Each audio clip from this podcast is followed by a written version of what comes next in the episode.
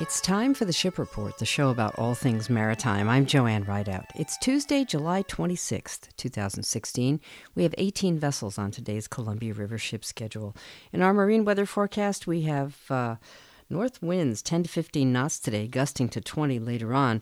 And today we'll take a look at controversy regarding the new Panama Canal. But first, uh, a look at our Columbia River ship schedule for the day. We have eight inbounders. You'll see five ships in the Astoria anchorage today, and we have five outbounders heading downriver and out to sea. Our first arrival in the river is the I Evolution. She's a bulk carrier arriving from Japan, headed for Astoria's anchorage. She'll be going upriver to pick up wheat eventually. In fact, that would probably be.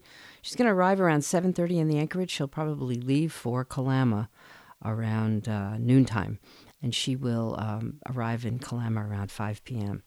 The galleon is arriving from Japan. She's headed for Astoria's anchorage. She too is heading upriver to pick up wheat. She'll arrive in the anchorage around 8:30 a.m. and stop there for a bit.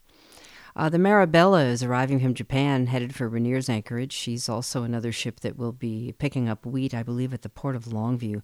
She'll be passing Astoria around 11:30 a.m. and getting to the Rainier anchorage by about 3 p.m. The Sang, Siang Tan is arriving from Everett. She's headed for Vancouver, Washington, and she will pass Astoria around 1:30 p.m., arriving in Vancouver by about 7:30 this evening.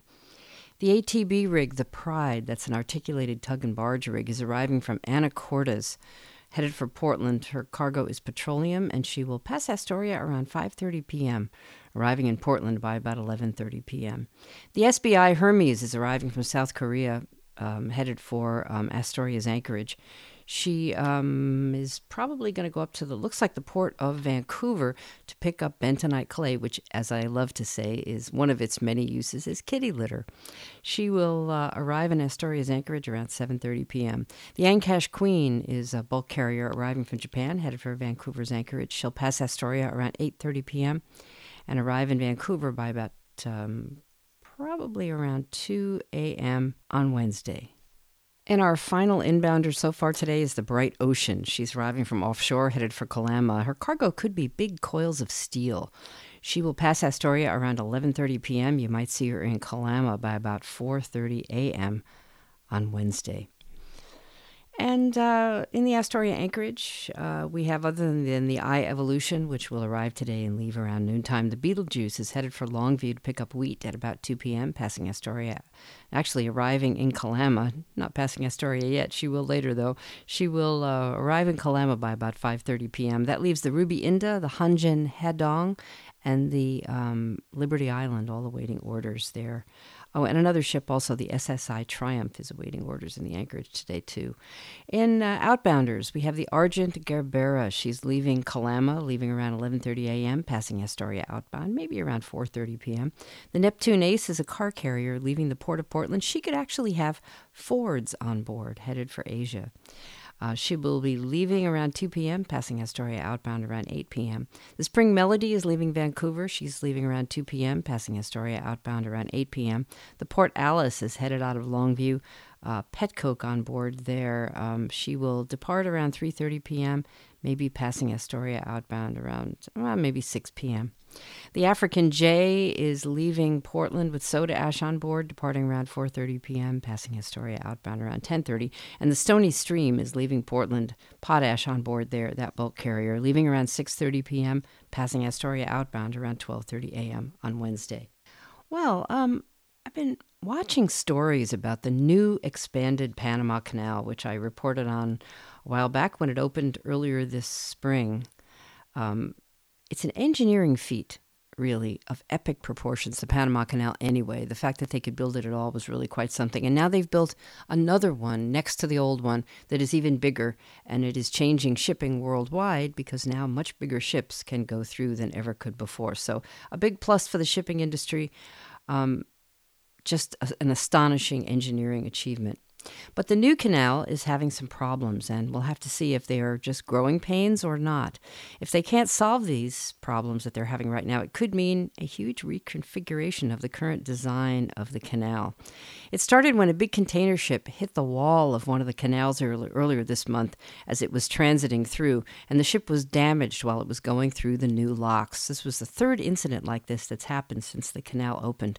I saw this story reported by gcaptain.com. That's a really great maritime news portal if you are a person who likes maritime news like me. So it turns out that the reason for the crash has to do with a big change in how ships go through the new locks compared to how they transited the older, more uh, the smaller set of locks that has been in place since the early 20th century. And that other set of locks is still operating. Smaller ships are going through there. The story gives me a chance to explain a whole bunch of interesting things about the Panama Canal, things that you might not have known before. First of all, ships don't just start at one end and motor through the canals.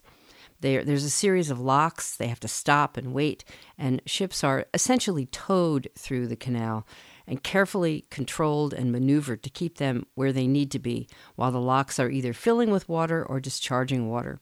Let's take the old Panama Canal locks, for instance. Ships enter from the Atlantic or the Pacific Ocean and they enter a set of locks, which are self contained sections of the canal that can be closed off with huge doors. Ships entering the canal on either side must go up in elevation, I think it's about 85 feet, in order to transit the inner lakes, which are just at a higher altitude. So they enter the first set of locks, the doors close, and water fills them in order to raise the ship up to the height it must be to exit on the other side. The ships are towed through the locks by a set of locomotives. This is the old locks that are on the sides of the, the locks, on the banks of the locks, called mules. Now, mooring lines are attached to the ship and to the locomotive so that the ship's movement is controlled by these essentially trains. The ships are held in place by the locomotives while the locks are closed and carefully towed when the locks are opened. Now, this system has worked well for a long time on the old set of locks, but the new, larger Panama Canal has a different system. Instead of locomotives, they're actually using tugboats, one at the bow and one at the stern of each ship. And it's not clear why this system was chosen instead of going with what they already knew worked, but one group of Panama Canal professionals is complaining very loudly about this, and that is the Panama Canal pilots. Um, ships transiting the canal must have marine pilots assisting them. And these Panama Canal pilots are very specialized in their work. They really know the Panama Canal and how to handle ships in it. The pilots now say that the new system was implemented without their input and had they been consulted, they would have told the Panama Canal Authority that the tugs are really not able to maneuver well enough in the confined space of the canals to reliably guide ships through. So here we have a brand new waterway and some controversy already about how well it will work. Ships, by the way, that are transiting the new locks are being referred to as Neo Panamax vessels. And if you are a long-time listener to the ship report, you may be familiar with the term Panamax.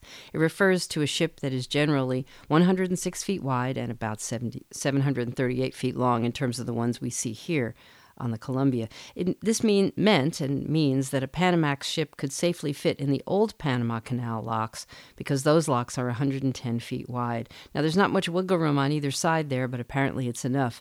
The new canal locks are about 160 feet wide, which allows a much bigger class of ships to pass through. So it's not clear whether this issue of tugs versus locomotives can be resolved or whether the canal will need to be reconfigured? Wow, it sounds expensive.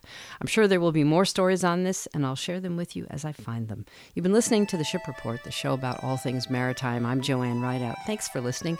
You can find a podcast of this program on my website at shipreport.net. Have a great day.